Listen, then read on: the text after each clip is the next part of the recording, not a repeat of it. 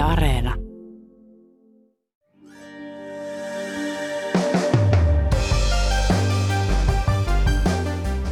Herman Himle on tanskalainen mies, jota syytetään Viking Sally risteilylaivan murhasta 35 vuotta sitten.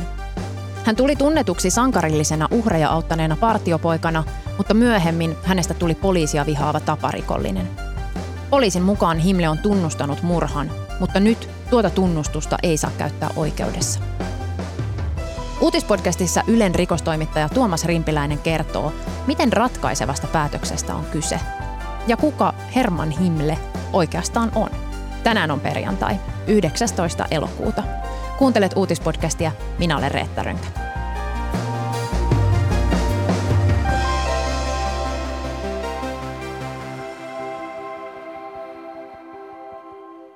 Suomalaisessa oikeudessa on tänä kesänä alkanut jälleen 35 vuotta vanhan murhan selvittely. Kahden saksalaisen reppureissaajan kimppuun hyökättiin Viking Sally risteilylaivalla vuonna 1987. Toinen kuoli ja toinen sai vakavia vammoja. Mutta ennen kuin oikeudessa on päästy itse asiaan, eli tämän vuosikymmenten takaisen murhan selvittämiseen, on oikeuden pitänyt ratkaista se, millaista todistusaineistoa jutussa saa käyttää – Keskiössä on murhasta epäilyn miehen tunnustus, jonka hän poliisien mukaan teki vuonna 2016. Tänään Turun hovioikeus päätti, että tätä väitettyä tunnustusta ei saa oikeudessa käyttää. Mistä johtuu se, että nyt on pitänyt käydä oikeutta sellaisesta asiasta kuin hyödyntämiskielto? No se liittyy siihen, että tässä Viking Sallin jutussa oikeastaan syyttäjän koko näyttö perustuu siihen, mitä tämä vastaaja on puhunut esitutkintakuulusteluissa. Ja hän käytännössä tunnusti tämän rikoksen e, ensin epäsuorasti vihjailemalla ja sitten myöhemmin toisen tutkivan poliisin mukaan ihan suoraan tunnusti olevansa se tekijä. Ja nämä kuulustelut pistettiin käräjäoikeuden toimesta hyödyntämiskieltoon, mikä tarkoittaa siis sitä, että syyttäjä ei voi niin kuin käyttää näitä näyttönä. Eli me tiedetään, tiedetään julkisuudessa, että tämmöinen tunnustus on tehty, mutta oikeus ei saanut sitä ottaa huomioon näyttönä. Ja, ja koska näin oli, niin syyttäjän jutulta putos pohja pois käräjäoikeudessa. Tuomas Rimpiläinen on Ylen rikostoimittaja, joka on NS syvällä Viking Sally-jutussa. Hän on seurannut tapausta vuosia ja kirjoittaa siitä para-aikaa jopa kirjaa – nyt Turun hovioikeus päätyi siis samalle linjalle kuin käräjäoikeus aiemmin. Epäilyn tunnustukset eivät kelpaa todisteeksi oikeudessa. Tästä hovioikeuden hyödyntämiskielton ratkaisusta voi valittaa korkeimpaan oikeuteen, jos se myöntää valitusluvan. Rimpiläisen mukaan tunnustukset ovat ratkaisevassa asemassa. Mikäli taas niitä ei saa käyttää, niin, niin sanoisin, että on äärimmäisen epätodennäköistä, että tätä vastaajaa tullaan tuomitsemaan. Sanoit aiemmin, kun juteltiin, että ei sinänsä ole mitenkään poikkeuksellista, että käydään vääntöä siitä, että saako jotain tunnustusta tai todistetta hyödyntää, mutta puhuit, että kuitenkin tässä ollaan jonkinlaisen rajatapauksen äärellä. Miksi tämä on rajatapaus? No, tämä on vähän uudenlainen verrattuna esimerkiksi Suomen korkeimman oikeuden aiempiin ratkaisuihin. Et niissä, niissä mitä, mitä Suomen korkein oikeus on käsitellyt aikaisemmin, niin niissä on ollut usein kysymys jostain sellaisesta, että tämä – epäilty on esimerkiksi jollain tavalla ollut mielenterveydeltään epävakaa tai hän on ollut suorastaan psyykkisesti sairas ja hän on niin kuin ikään kuin sen takia mennyt sitten puhumaan ohi suunsa. Tai on sellaisia tapauksia, jossa hän on halunnut avustajaa, mutta sitä ei ole hänelle tava- ta- syystä tai toisesta niin kuin toimitettu. Kun taas tässä tapauksessa niin, niin tämä vastaaja ikään kuin teki hyvin selväksi, että hän ei halua sinne paikalle avustajaa. Ja nyt, nyt Kysymys on siis siitä, että kuinka paljon tämän poliisin pitäisi sitä tarjota, sitä avustajaa sinne kuulusteluihin. Koska ihmisillähän on tietysti oikeus myös edustaa itseään, että, että mikään laki ei velvoita siihen, että siellä on aina oltava paikalla avustaja tällä epäilyllä. Oikeudessa haettiin siis sitä rajaa, kuinka ponnekkaasti avustaja on tarjottu, kuinka ponnekkaasti sitä pitäisi tarjota ja millainen kieltäytyminen avustajasta on riittävän vahva. Miksi tämä avustaja on niin tärkeä, että tällaisia kysymyksiä on väännetty? No se, se liittyy siihen, että varsinkin tällaisessa henkirikosasiassa ja vielä murhajutussa, niin siinä on niin kuin ihmisen elämästä kyse. Että häntä uhkaa elinkautinen vankeusrangaistus. Ja viime kädessähän niin, niin me ei niin kuin pystytä objektiivisesti sanomaan, että onko kaikki mennyt pelisääntöjen mukaan siellä kuulusteluissa, jos siellä paikalla ei ole ollut ketään muuta kuin poliisin edustajia. Eli tähän se liittyy, että, että tota, niin oikeusturvan kannalta olisi toki hyvä, että, että jokaisessa kuulustelussa epäilyllä olisi se avustaja paikalla.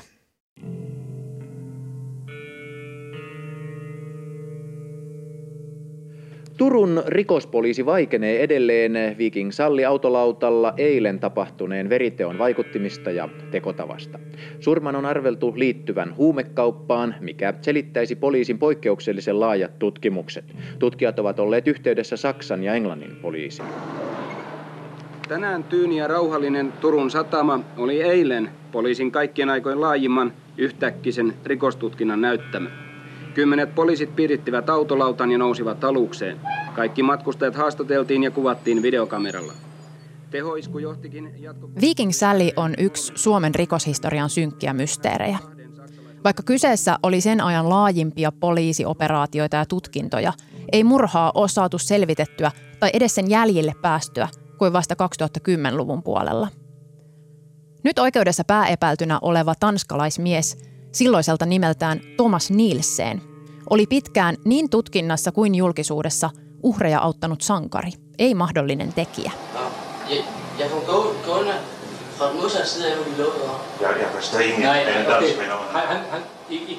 Kuka oli Thomas Nielsen? Hän oli tosiaan 18-vuotias, eli täysikäinen, mutta ehkä ulkonäkö oli, oli tämmöinen nuoremman, viittasi niin nuorempaan henkilöön. Ja, ja tosiaan hän, hän, hän oli niin partiolainen siinä mielessä, että, että hän oli tämmöisen tanskalaisen partioseurueen mukana osallistumassa tuolla Varsinais-Suomen Sauvossa järjestettävään tällaiseen mormonien omaan kansainväliseen partioleiriin. Ja, ja tämä yö täällä Viking Salli laivalla, niin, niin tota, se oli sellainen, että nämä partiolaisporukat pyöri siellä ympäriinsä ja ne tutki sitä laivaa, niin kuin tietysti lapset ja, ja tota, nuoret niin, niin on kiinnostuneita tämmöisestä isosta aluksesta. Monelle se oli ensimmäinen kerta, kun he näki, näki mitään vastaavaa. Ja varsinkin tämä, tämä Thomas Nielsen, niin hän, hän liikkuu koko yön ympäri siellä ja kävi useita kertoja esimerkiksi siellä helikopterikannella. No sitten aamuyöllä, kun, kun tota, tämmöinen kolmen alaikäisen ruotsalaispartiolaisen seurue törmäsi sinne sinne, sinne helikopterikannelle, niin he löysivät sieltä erittäin vakavasti loukkaantuneena kaksi tällaista saksalaista reppureissaajaa. Siellä oli verta joka paikassa ja nämä henkilöt olivat niin kuin hyvin sekavassa tilassa. Ja heti tämän jälkeen niin tähän paikalle ilmestyi tämä Thomas Nielsen, tämä tanskalainen 18-vuotias partiopoika. Ja tästä sitten se tilanne niin kuin alkoi kehittyä sellaiseksi, että, että sinne tuli laivan henkilökuntaa paikalle ja tämä henkilökuntaan kuuluva järjestyksenvalvoja lähti viemään toista näistä uhreista, tätä miestä, niin kohti sairastupaa. Ja sillä aikaa tämä, tämä Thomas Nielsen itse rupesi auttamaan tätä naista. Ja hän rupesi kantamaan sitä alas, alas sinne tota, laivan sisätiloihin. Millaisessa roolissa Nielsen sit oli tässä poliisitutkinnassa silloin vuonna 87? Nielsen oli, oli alusta alkaen niin kuin avaintodistaja ja, ja häntä kuulusteltiin kuulusteltiin todistajana heti, tai puhutettiin todistajana jo yöllä siellä laivalla. Ja hän antoi sitten, niin kuin, hän osallistui ikään kuin siihen, hän halusi auttaa poliisia ja kertoi tapahtumista ja, ja äh, samaan aikaan hänen, hänen partioseurueensa tällainen keski-ikäinen partiojohtaja niin, niin huolehti sitten kovasti tästä, tästä suojatistaan ja, ja yritti niin kuin suojella tätä, ettei tämä joudu niin kuin tämän traumaattisen kokemuksen jälkeen mihinkään niin kuin hirveäseen poliisin myllytykseen. Ja siinä sitten yön kuluessa niin, niin tota, tämä partiojohtaja muun muassa vei tämän, tämän Thomas Nielsenin veriset vaatteet sinne laivan informaatiopisteeseen ja pyysi, että ne pestäisi ja ne pestiin. Eli tämä kertoo siitä, että, että tässä vaiheessa yötä ei kukaan vielä osannut ajatella, että tätäkin henkilöä pitäisi epäillä tästä rikoksesta ja häntä pitäisi niin kuin puhuttaa siinä, niin kuin tämmöisenä ei epäiltynä, mutta ainakin hänelle pitäisi kysyä paljon yksityiskohtaisia kysymyksiä ja, ja pitää mielessä niin kuin se vaihtoehto, että hänkin saattaa olla yksi niistä, niin kuin, jotka, joista myöhemmin tulee epäiltyjä. Poliisi puhutti Nilseniä yöllä ja myös seuraavana aamuna, kun laiva saapui maihin. Tämä tilanne myös kuvattiin. Okay, han såg dem på skippet, men han såg dem ikke på helikopterdækket, da han ja. opdagede Ja, Han såg dem. ja, det skal ja. Ja. Ja, så var så Ja Tämä videopuhuttelu on hyvin niin kuin merkille pantava sen takia, koska siinä, siinä tämä, ensinnäkin tämä Thomas Nielsen tosiaan näyttää hirveän nuorelta ja semmoiselta hämmentyneeltä pojalta. Ja, ja toiseksi sen takia, että hän ei oikeastaan saa siinä niin kuin sanan sijaa kertaakaan. Että aina kun hän yrittää vastata poliisin kysymyksiin, niin tämä partiojohtaja siinä vieressä niin puuttuu siihen ja rupeaa, rupeaa niin kuin puhumaan päälle ja vastaa tämän pojan puolesta. Hänellä on varmasti ollut hyvä tarkoitus siinä, siinä ei ole yritetty mitään, mitään niin kuin pimittää, vaan kysymys on ollut siitä, että tämä on yrittänyt suojella tätä, tätä partiolaista ja yrittänyt niin kuin auttaa. Mut, mutta se puhutus, niin kuin se, on, se on sillä tavalla vähän niin kuin tuskaisaa katsottavaa, että, että, että kun, kun niin kuin siinä on ilmiselvää, että, että tämä pitäisi niin kuin poistaa tämä ylimääräinen henkilö siitä tilanteesta ja tätä avaintodistajaa pitäisi puhuttaa niin, että siinä ei ole muita sekaantumassa siihen tilanteeseen. Mutta näin ei si- sillä hetkellä tehty. Myöhemmin sitten seuraavina päivinä niin Thomas Nielsenia kyllä kuulusteltiin siellä sauvossa, että poliisit lähti sinne erikseen kahteenkin otteeseen kuulustelemaan häntä ja kysymään häneltä sen yön tapahtumista niin kuin tarkennuksia. Mutta niissäkin kuulusteluissa häntä kuulusteltiin todistajana ja, ja häneltä nimenomaan kysyttiin niin kuin ikään kuin sellaisia havaintoja, jotka vois johtaa jonkun toisen epäilyn. Kesän aikana tutkinnassa tai Nielsenin kertomuksissa ilmeni selvästi jotain, mikä pisti poliisin silmään. Sillä myöhemmin syksyllä poliisit lähtivät Tanskaan kuulustelemaan Nielsenia jälleen, tällä kertaa rikoksesta epäiltynä. Siinä ei niin suoraan viitattu, että hänen epäillään syyllistyneen henkirikokseen, vaan siinä niin jotenkin annettiin ymmärtää, että, että on mahdollista hänen tehneen jotain omaisuusrikoksia siellä laivalla. Ja tämä liittynee siihen, että, että silloin kun nämä turkulaispoliisit meni kuulustelemaan hän Tanskaan, niin hän oli siellä tutkintavankeudessa. Eli ikään kuin hän oli niin kuin tehnyt sitten ensimmäisen rikoksensa siellä Tanskassa ja, ja, ja joutunut, joutumassa siitä jo vastuuseen. Se ei johtanut sen, sen pidemmälle. Hän, hän kyllä niin kuin hiilostettiin siinä kuulustelussa ihan, ihan kunnolla. Et, että tämä, se, sen aikainen päätutkija muun muassa pisti hänet piirtämään – jokaisen kerran, kun hän on käynyt siellä helikopterikannella, niin, niin tämä tutkija pyysi tätä Thomas Nielsenia piirtämään sen reitin tarkalleen ja merkitsemään rastilla, että missä hän näki ketäkin ja missä hän oli silloin, kun ruotsalaispojat ohittivat hänet. Ja tällaisia, niin kuin, siinä on selvästi niin kuin, siinä on selvästi ollut tutkijan takaraivossa niin kuin ajatus, että, että tätä miestä pitää nyt tutkia kunnolla, mutta sitten niissä, siinä kuulustelussa ei kuitenkaan sit noussut esiin mitään sellaista, mikä olisi, olisi ollut niin kuin ikään kuin ratkaisevaa sen, sen kannalta, että hänet olisi niin kuin sitten pidetty ikään kuin tekijä ehdokkaana. Häneltä kysyttiin suoraan kyllä siinä kuulustelun loppupuolella, että, että, että oletko että onko sinulla jotain tekemistä tämän henkirikoksen ja henkirikoksen yrityksen kanssa, ja hän kiisti sen jyrkästi. Nilsenin tausta on kiinnostava. Hän kasvoi mormoniperheessä ja hänen isänsä toimi jossain kohtaa jopa tanskalaisen mormoniseurakunnan piispana. Hän on ollut hieman erilainen kuin muut jo pelkästään sen kotikasvatuksen ja uskonnon takia. Sitten me tiedetään se, että siinä perheessä ei suinkaan ollut kaikki hyvin. Eli siellä on, hän on lapsuudessaan kokenut vakavaa kaltoinkohtelua.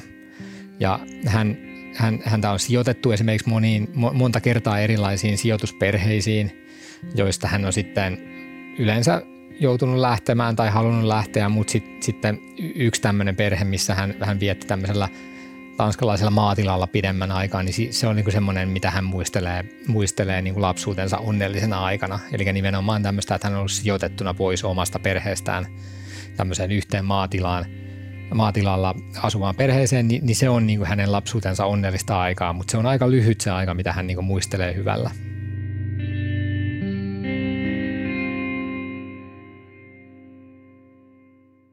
Miten Nilsenin elämä eteni sitten Viking Sälin jälkeen? No hänestä hän alkoi tulla aika nopeasti sitten tämän, tämän, tota, tämän sankarimaineen jälkeen. Hän, hän paistatteli suomalaisessa ja tanskalaisessa mediassa tällaisena niin kuin sankarina, joka auttoi näitä uhreja. Mutta sen jälkeen hän, hän muutamaksi vuodeksi katoaa julkisuudesta ja siinä aikana hän ikään kuin muuntuu tällaiseksi ihan niin kuin ammattirikolliseksi. Eli alkaa tällaisesta niin kuin nuoresta nuorisorikollisesta muuttuu tällaiseksi niin kuin ihan piintyneeksi niin kuin tota, taparikolliseksi. Ja, ja hän pääasiassa niin kuin operoi tällaisissa niin kuin omaisuusrikosjutuissa, mutta hän on syyllistynyt muun muassa ryöstöön ja hän tuossa 90-luvulla 2000-lukua lähestyttäessä, niin hän, hän eli sellaista elämää, että hän kulki ladattu pistooli taskussaan ja, ja kun hänet esimerkiksi tämmöisestä isosta ryöstöstä otettiin kiinni, niin hän on kertonut myöhemmin, että oli niin kuin aivan hilkulla, ettei hän niin kuin ampunut sitä poliisia, joka, joka häntä tota, tuli pidättämään. Sitten hän on saanut sitten mainetta Tanskassa esimerkiksi tämmöisistä niin kekseliäistä vankilapaoista. Hän on, hän on tota, hän on painut useita kertoja vankilasta ja hän on usein myös niin kuin nauttinut siitä saamastaan julkisuudesta, että hän on, hän on myös niin kuin mielellään kertonut näistä, kuinka hän on niin kuin teelusikalla kaivannut itselleen pakotunnelin ja, ja, ja tällaisia juttuja.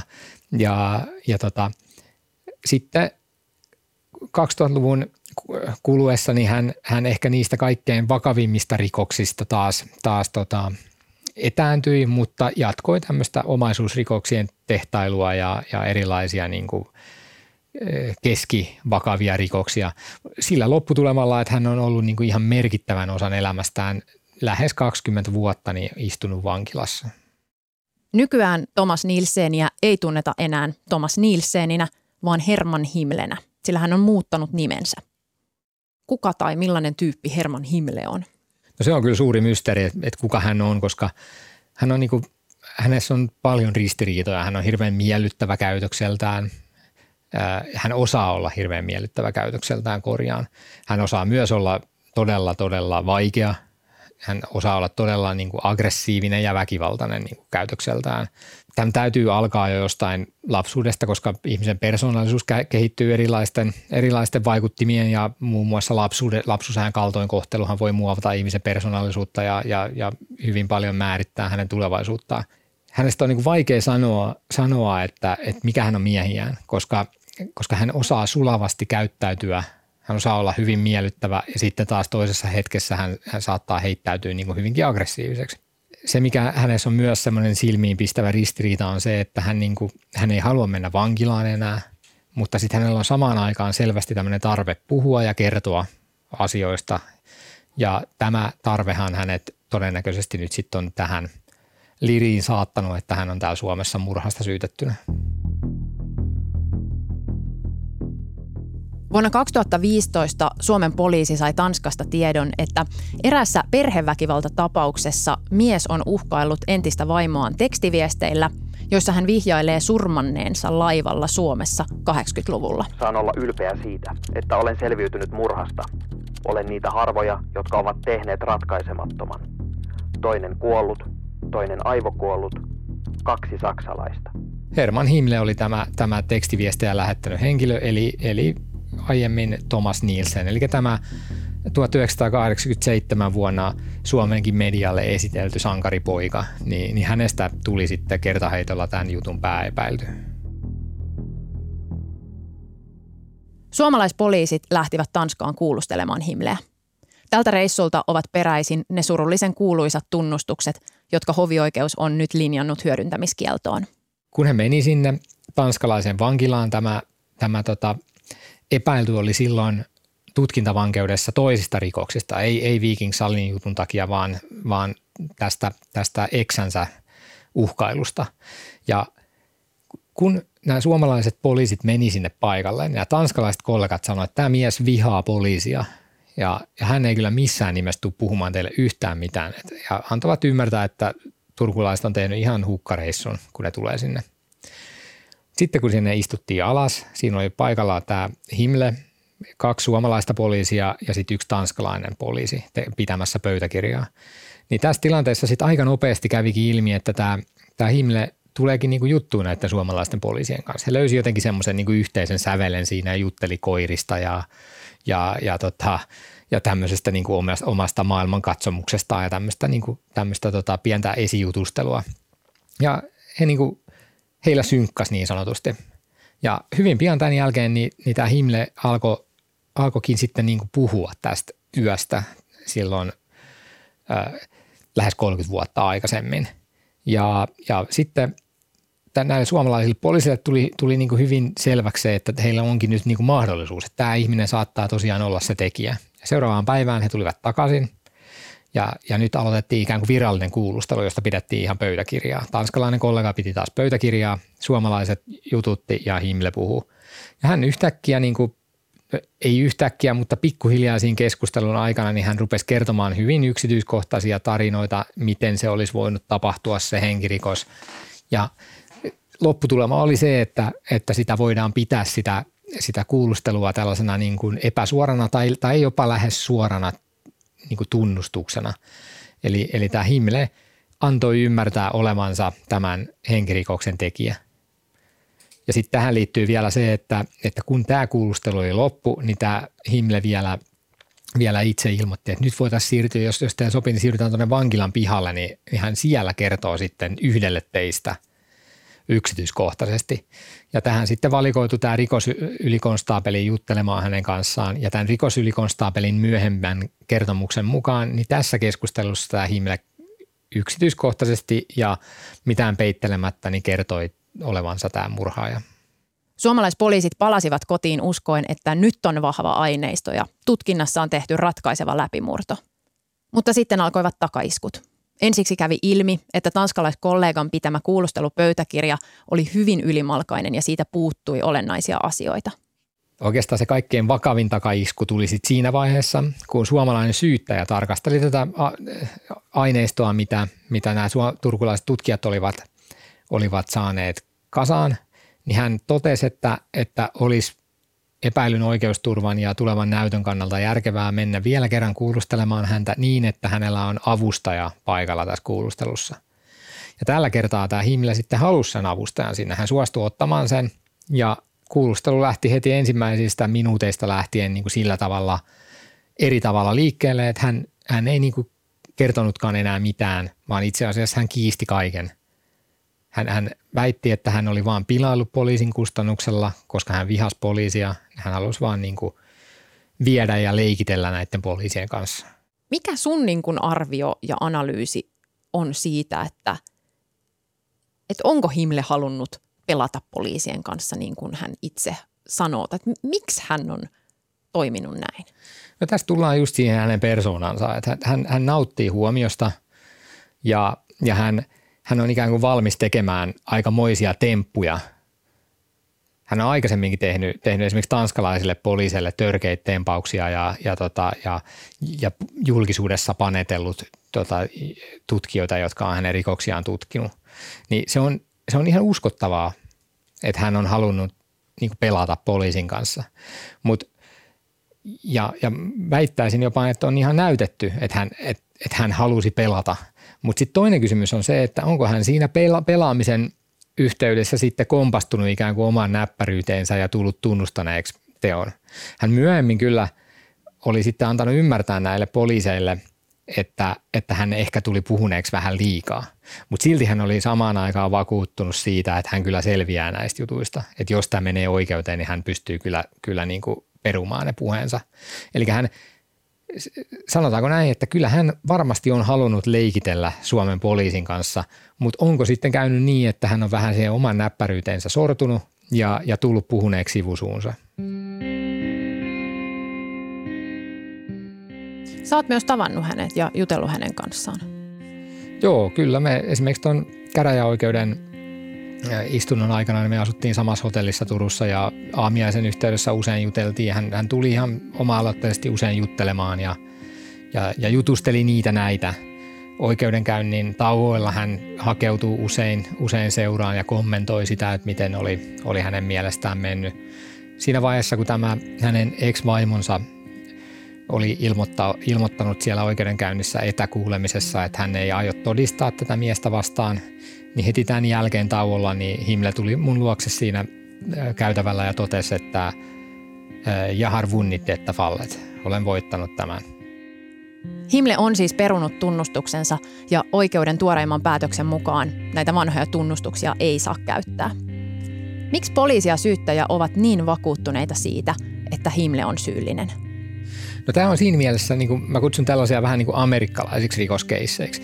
Asetelma on se, että mitään semmoista savuavaa asetta ei ole. Että kukaan ei ole nähnyt Himmeleä tekemässä rikosta, mikään rikostekninen seikka ei osoita häntä syylliseksi, on vaan näiden eri todistajien ja sitten hänen itsensä kertomuksia. Eli nyt arvioidaan niin kuin sitä asetelmaa, että onko mahdollista, että joku muu olisi tehnyt sen rikoksen vai onko, onko kerta kaikkiaan niin, että kukaan muu ei ole voinut olla syyllinen kuin Himmler. Ja, ja tässä mielessä, tässä mielessä niin se hänen kertomuksensa on niin kuin aivan avainasemassa näyttönä. Ja syyttäjien ja poliisin mukaan niin se kertomus, mitä Himle antoi niissä kuulusteluissa väitetysti, niin, niin se on täysin linjassa kaiken muun kanssa. Että on täysin mahdollista, että se rikos on tapahtunut juuri niin kuin tämä Himle niissä kuulusteluissa kertoi.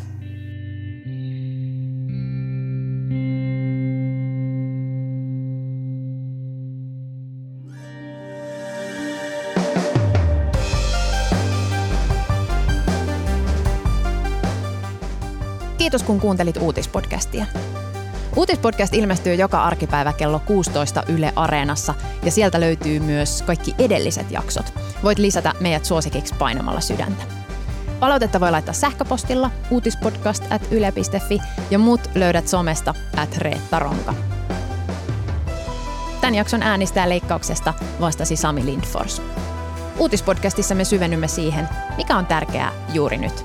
Moi moi!